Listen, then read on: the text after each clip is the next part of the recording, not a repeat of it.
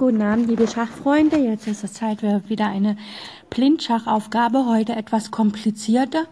Und ich hoffe, dass ich damit einige, sag ich mal, gute Schachspieler zu meinem Radio locke und die sich daran auch messen wollen, wie gut sie im Blindschach sind. Okay, folgendes. Ich nenne als erstes die Stellung. Wer da noch nie dabei war, der wird es vielleicht nicht wissen.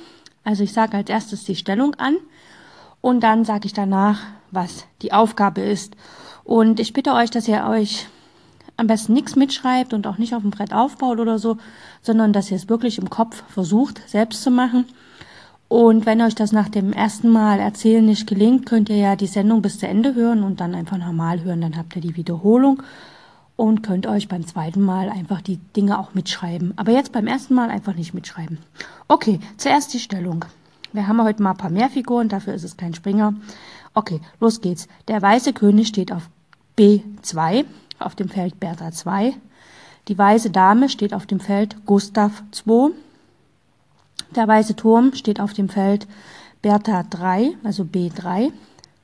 Und die Bauern, einer steht auf A2, Anton 2, E5, Emil 5, F4, Friedrich 4, G3, Gustav 3, H5, Heinrich 5. Das sind die weißen Figuren. Kurz zum Checken. 2, 4, 6, 8 Figuren. Und die schwarzen. König A7, Anton 7, Dame F5, Friedrich 5, Turm C7, Cäsar 7 und die Bauern Bauer A6, Anton 6, E6, Emil 6, F7, Friedrich 7, G7, Gustav 7, H6, Heinrich 6. Und nochmal zum Prüfen, das sind auch 2, 4, 6, 8 Figuren oder Steine, die schwarz hat. Also 8 zu 8 Steinen. Gut, die Aufgabe ist, Weiß ist am Zug und gewinnt. Es gibt drei verschiedene Möglichkeiten. Wer alle drei findet, ist wunderbar. Wer eine findet, ist auch wunderbar.